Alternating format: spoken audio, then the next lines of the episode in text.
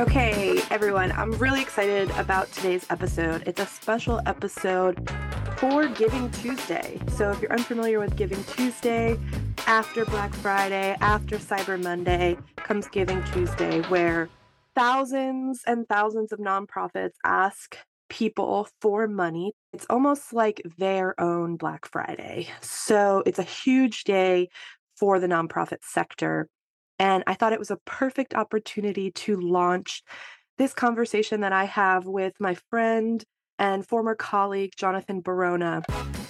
Jonathan is a career philanthropy professional with over 15 years of experience in nonprofits, foundations, and social ventures.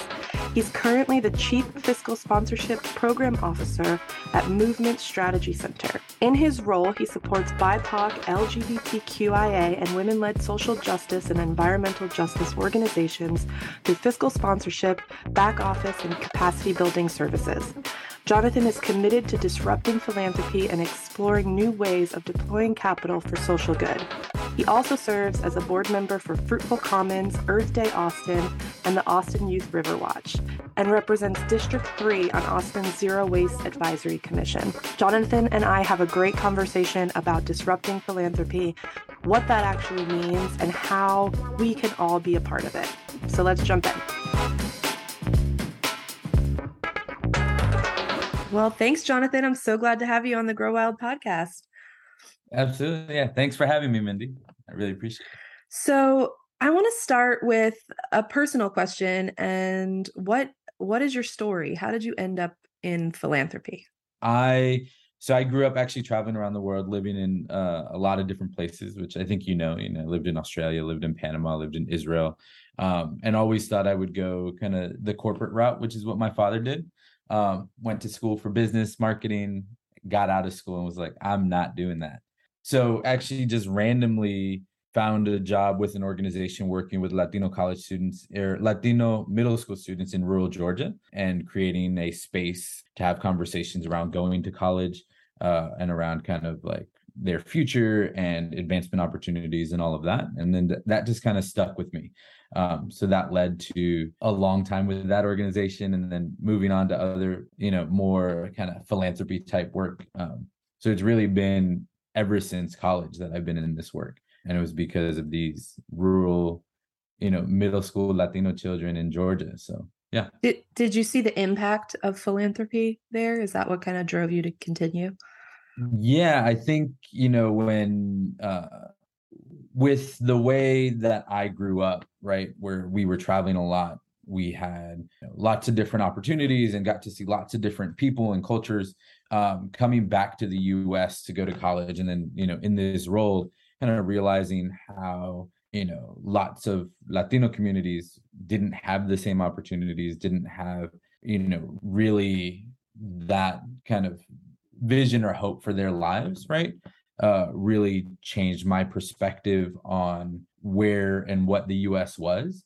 Uh, and then talking to you know these 13 14 year old kids who were like this is the first time i've ever had anyone like care about what i'm doing or my future this is the first space that i've ever had for me to talk and be with like my people and talk about what's going on in our community i think that really shifted my mindset on what philanthropy was and the impacts that it could actually make this is a conversation you and I have had over many a happy hour throughout our mm-hmm. friendship. But do you think that the role of philanthropy, where the affluent give to the non affluent, um, is inherently flawed or fueling inequity? Yes. I mean, it, it is, right? Like, I think when you think about the history of philanthropy, it was just a a place for rich white women to hang out and feel good, right? Uh, mm-hmm. Uh, and create tax benefits for their benefactor husbands, if I can say that in this in 2022. Um, I mean, it's the past; it's the truth, it's, right? Uh, so, like the the way that it was all constructed, I think, is inherently flawed. But I also think that there is a you know i tend to believe that people are generally good right i think that um, if you if you believe that i feel like there is a desire for people to make the lives of other folks in their community better. Um, so I do think there is even though it is a flawed system, it can still be genuine in nature. I feel like what is happening in this podcast often is these ideas of capitalism keep coming in unintentionally mm-hmm. for me. And I think philanthropy, people don't realize who aren't in it. And I would imagine people listening aren't like diehard philanthropy connoisseurs or whatever.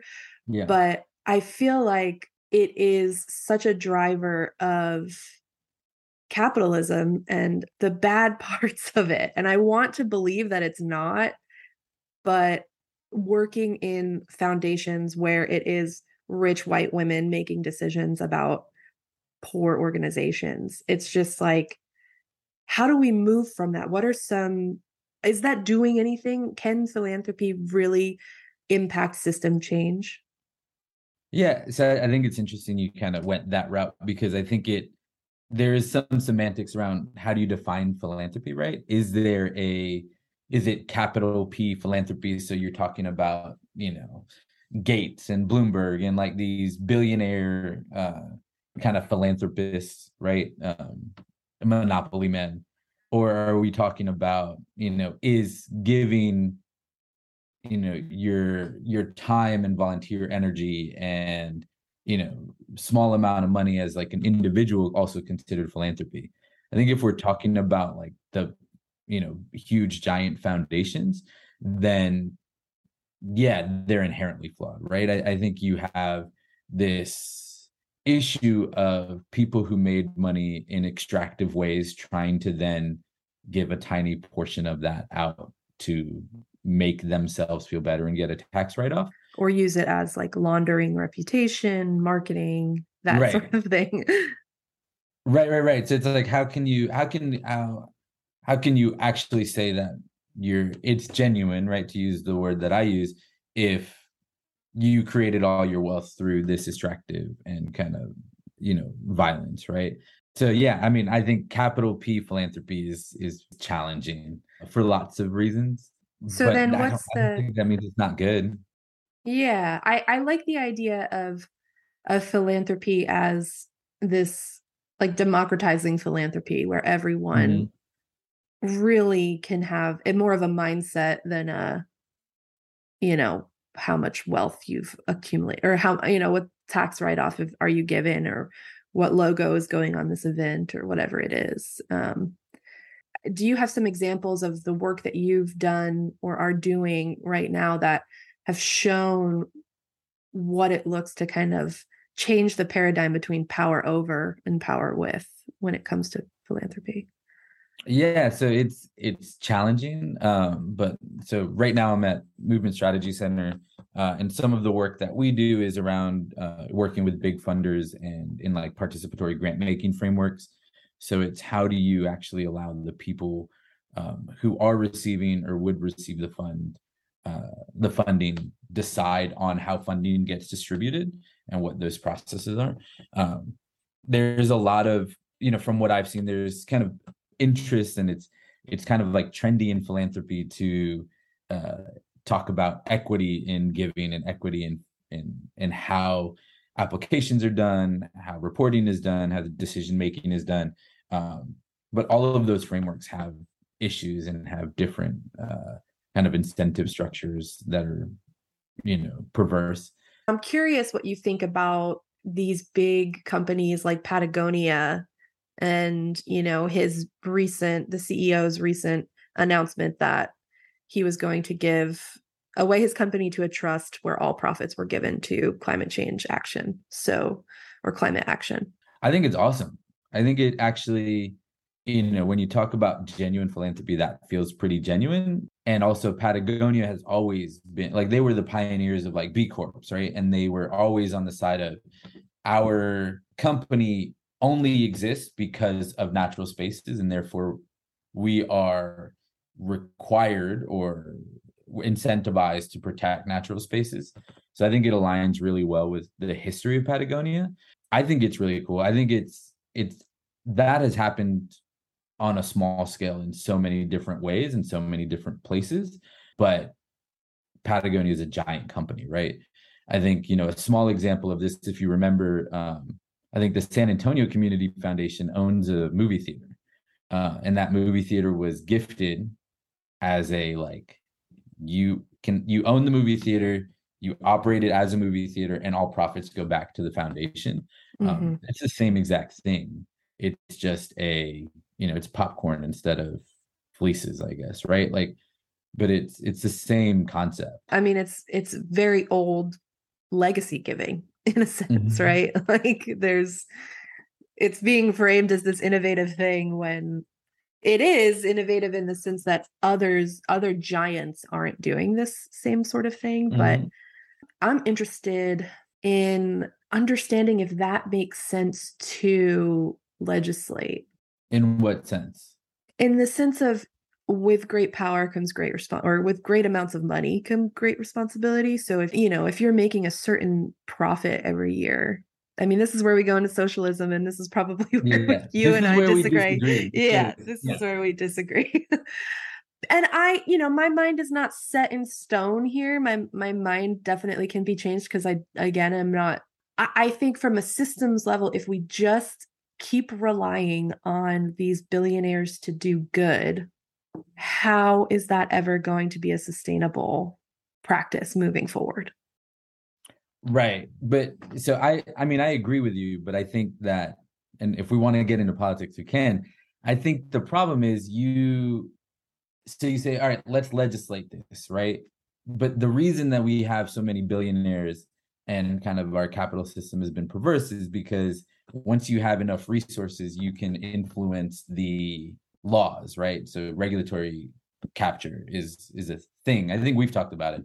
Mm-hmm. Um, but so once you have enough resources you can influence law and so you're relying on a system that is already influenced by the people you're trying to affect that and so it will never i think solve your issue in that way right and then you know tax dollars so there's we're working on on some programs with some federal funding. And a big part of what we're trying to kind of address is the fact that if these you know hundreds of millions of dollars that go out billions of dollars that go out to nonprofits to organizations um, in federal funding but they all go to like old white established traditional nonprofit organizations and none of it gets to the people that you and i think kind of deserve funding right and so if you legislate what you're talking about you're just creating an incentive for the people who already have and know how to capture that wealth to just create kind of barriers around accessing that capital once it's in that system. Does that make sense? Um, yes, it does. So, you know, what you're saying is if we legislate and and make these billionaires pay a percentage or leave a percentage of their company behind whatever it is for the greater good then this will just perpetuate this inequity of big P philanthropy where the old white men are winning and the big foundations right. are winning. And I agree. Perfect. Um I agree and I think the idea around legislating has has expanded for me because for me I was like it's just so simple just make everyone do good. And you know, who defines good? Right. Exactly. And so I think what needs to happen is is more accountability held in place for these massive resources. I mean, I don't even know because so I'm learning about right now where I work, they, you know, we work with government contracts and mm. for communications and branding mm. and marketing and um, even though the government is very against using marketing as a term and all of this, but like there's these things that I'm learning about that I had no idea where if a government agency wants to partner with a marketing agency or a consultant or something like that, there is incentive and I believe requirement to mm-hmm. to work with what they call disadvantaged communities or you know right. disadvantaged business and so on paper that sounds really great but in practice it is a bureaucratic nightmare right and what you see is people shifting the finding the loophole you know it's 51% women owned this kind of thing you know? Or you know i'm on the zero waste commission and we see kind of these contracts all the time that have these requirements for you know diverse or marginalized community you know whatever however the language is. And so many of them come in that just say no applicants no no diverse applicants submitted no diverse applicants submitted right? Because the system to actually be in the system and receive those contracts is so convoluted that it excludes people. And so the people who are already in there continue to get it. And then everyone else can say well we tried. We we like made this requirement. We added this extra weight but they didn't want it. So or nobody was eligible or whatever you know whatever. They didn't come. We they invited them yeah. we, we opened the door you know mm-hmm. they just didn't you know get in their car and drive over here right like it just oh but they don't have a car well i don't well, whose problem is that I, we can't do everything mm. like so i think those the that's the same that's the same thing i'm talking about around like you're trying to use the legislative process you're trying to use a system that was not built for a specific community of people to help a specific community of people mm. And so how can you it, it's like no solution about us or for us without us. Have you i don't know if, have you ever heard there's some catchier line than what i just said but can you say it slower? it's like no solution for us without us or about it or you know so for us but without us. So basically saying like if you're going if you're talking about us we should be part of that conversation right? So in any community you should be you know talk, the people who are impacted should be part of the conversation. Otherwise the solution created will never solve the issue. And then also it's hard to address a symptom of a system within the sy- system that created the symptom right? Yeah right. And i think that is something that i am learning right now. And I need to just like sit and listen because I'm someone who has been a part of the system mm-hmm. and benefited from the system and and not, I mean not, right? We're all intersectional people and beings of all different backgrounds and all different privileges and you know disadvantages and stuff, but I think I grasp to the legislative piece as much as I do because because I can then go vote and say I I, I did something, you know, I'm trying something. Right. You know, it also, when you were talking, it brought up this conversation that I had with a founder of of an agency who helps big organizations, white led organizations understand you know their their lens and blind spots and all of this stuff. And i think she is one of the few that i've come in contact with that is doing some really transformational stuff in that space mm-hmm. and what she said was the very nature of using the word inclusion means that you that someone is holding the power over another and including them in the room yeah. instead of this mutual understanding that we all belong Absolutely. And I was just like, my little marketing brain who's just like DEI, DEI, diversity, right, equity, right. and inclusion. I was like, I want to include everybody. And I was like, oh, yeah. Okay. Blind spot. That's exactly it around bringing people to the table. It's like, yeah, but they were not part of the process of creating the table. How do you know they even like that table? Right. Like, it's a bigger question than just we have to check these boxes so that we can say we are an equitable foundation, right? right. Like do you feel like leaders then need to give up stuff? Those currently empowered need to give up or is there room for expansion everywhere? When you say give up, do you mean like older to middle-aged white male CEO needs to, you know, resign or do you mean like that decision that you're able to make unilaterally, you need to give up that decision making power? I think Mindy five years ago was the former and was like, resign.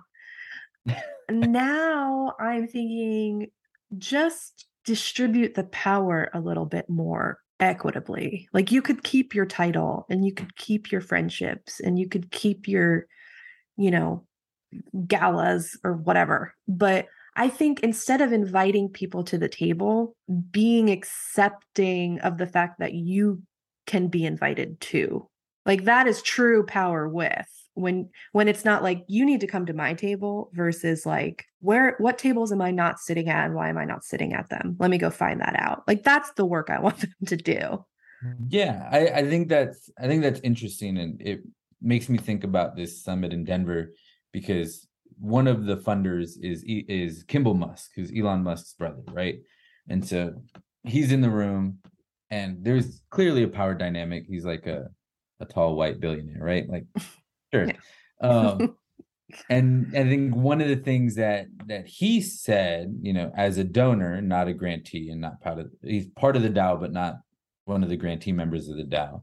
He was like, you know that decision of how much influence a donor has on this process needs to come from the group and it's okay if y'all decide that we don't have power right and so i think it's almost like yes there is let's be together in kumbaya but then also like understanding from you know some of your traditional capital p philanthropists that like sometimes you're not part of the table right and like that i think is a harder thing for them to do mm. um, because it's easy to be part of a table because you know what when i talk everybody listens to me when mm.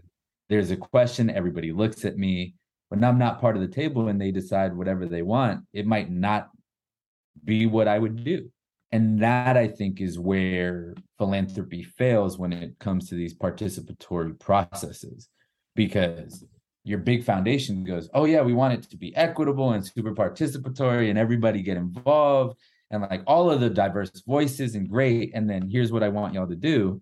And when you go, well, actually, I, like you need, you should step out for a second. Like, whoa, whoa, whoa, hold, whoa, whoa, hold. Like, let's back it up a little bit, right? Like, mm-hmm. that's still my money. Ah, you see, that's the power. The power is, this is still mine. I'm just letting you play, mm-hmm. as opposed to this mm-hmm. is yours mm-hmm. right and i think that's a, a more impactful a more uh, meaningful shift than to mm-hmm. say come hang out at my table and do what i tell you to do that's good i think i mean it is because it's it's so rare that I've seen that. I mean, I've been in the nonprofit some way adjacent to impact work for 10 years and mm-hmm. I can truly say I've never seen a white male CEO do that ever. Right. I have seen I have seen others try to do that, but again, it comes down to the one who truly has the power. And I can say like I struggle with it too even in my role where I have, you know, a leadership role, I run a team, I have team members who, you know, look at me like my my job is to make decisions, right? And like I get called out called out on it every now and then. It's like sometimes I'm like, yes, you're right. We should we need to do more of that and then sometimes like yeah no i just want it to be done this way right so it's not easy but i do think you know as i continue to kind of be in the space and think more about it like it really is the only the only way to say yes i'm truly doing this in a participatory equitable you know power sharing even has its like issues as a as a as a term but communal way right it's so interesting because I start to see this dynamic over and over again. And when I was in like these in coordinator roles and these smaller roles, it was very easy to look up and be like, fuck you. and and now it's way more complicated now as I like climb into leadership roles and and I'm sitting in these spaces and sometimes in the rooms.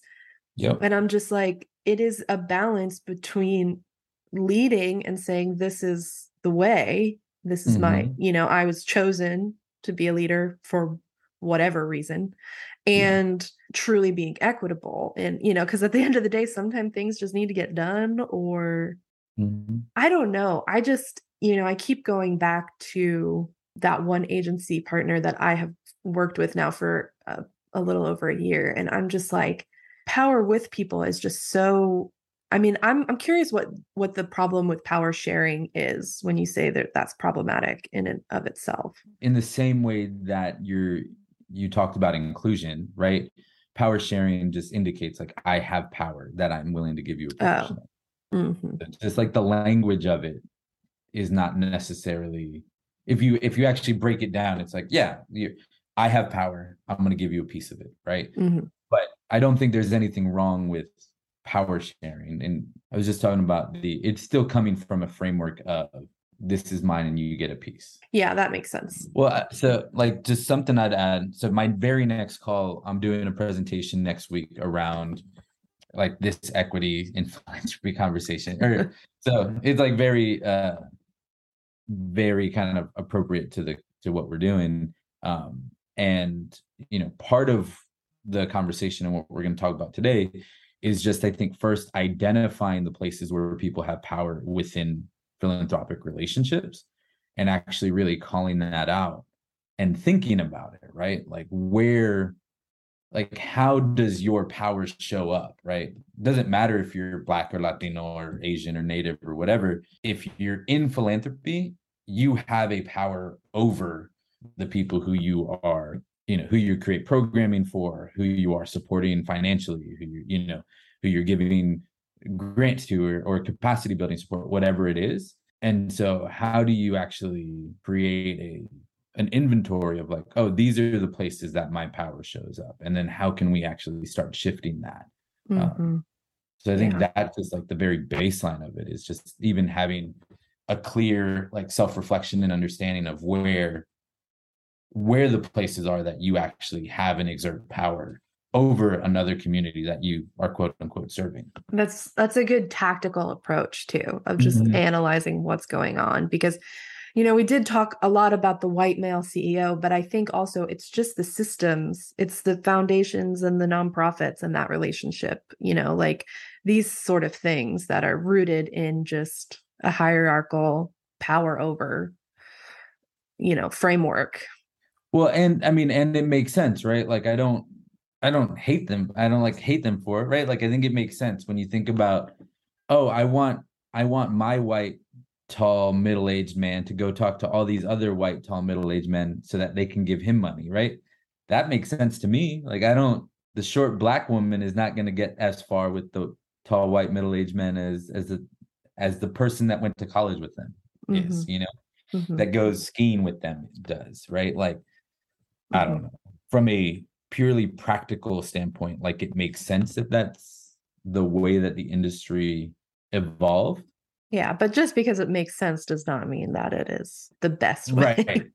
Right. But then you could, I, I would argue that the issue is not necessarily with who is leading the organization, even though, yes, it's with who people with wealth feel comfortable giving their resources to. So it's like on, on what side of the, on what side of the aisle, line, whatever, is the issue. And I would argue that it's with the side of the people who have resources and how they choose to distribute Right. those, right? Because they believe that, oh, these resources are mine. I worked hard for them. Um, when the case can be made that all like excessive wealth is created through an extractive process, practice, right? And violence and, you know, violence to the earth, violence to people. So, yeah which I don't know how far Yeah. down that road we want to go because I mean, that's like a whole podcast episode. You could just go into like exploitive practices, labor. It that's a whole rabbit hole that I'm sure we could go down. right. But I do want to be cognizant of Mhm. time and um we talked a lot about heavy stuff. So I want to end on a joyful note. So are you ready for some joyful wildfire I'm questions? ready. The first question is what is a snapshot or moment in your day that brings you immeasurable joy? if I had to pick what is a a snapshot in my day that brings me joy, and I'm gonna stick to right, I'll stick to like my work day, right? Not my like I'm not gonna say Why? what do you mean why? Because that's a conversation. Why stick to your Oh, I mean, I could just say my dog. Like my dog brings me joy because that's what dogs do, right? Like he, when he, when I get, that's their sole purpose in life is to bring their hu- talk about power dynamic. yeah, I I have it all and I give it to him. I mean, that's true. That's the truth vulnerable one. That's Yeah, no, oh, yeah. Oh, I love sitting in. I I got you know my dog is ten years old and he's awesome and big and you know lays around a lot, but sometimes he gets excited and gets the zoomies and acts nuts and it's like that brings me joy. Absolutely, 100%. I love it. The second question is What is the best or worst piece of advice you've ever been given? The advice that I like to give is like nobody cares about literally anything you do.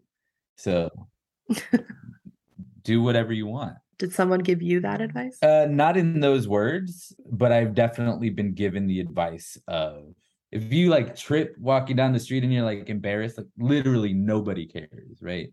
If you think you have a bad hair day, like absolutely nobody noticed your hair. Um, and if they did, they don't care.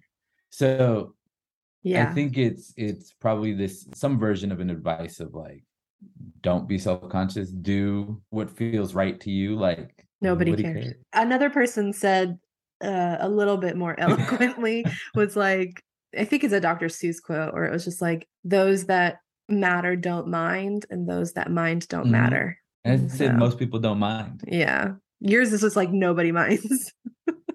this is a whole other thing, but I think women are conditioned to to not like that is that was very hard for me to accept when you said yeah. that because I think women are conditioned to be like everybody cares. They care about your hair, they care about your clothes, they care about the way you walk, the way you come into it, like all this just stupid shit yeah, yeah. that nobody cares. About. Nobody about. cares.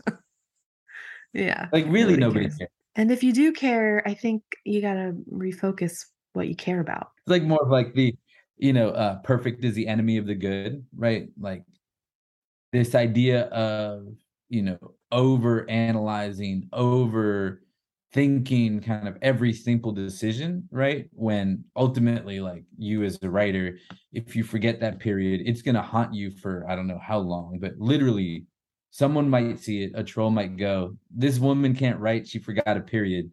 And then 99% of everybody else doesn't really give yeah. a shit. Yeah. Absolutely. It can haunt you, right? Are you I'm gonna look over this like article forever.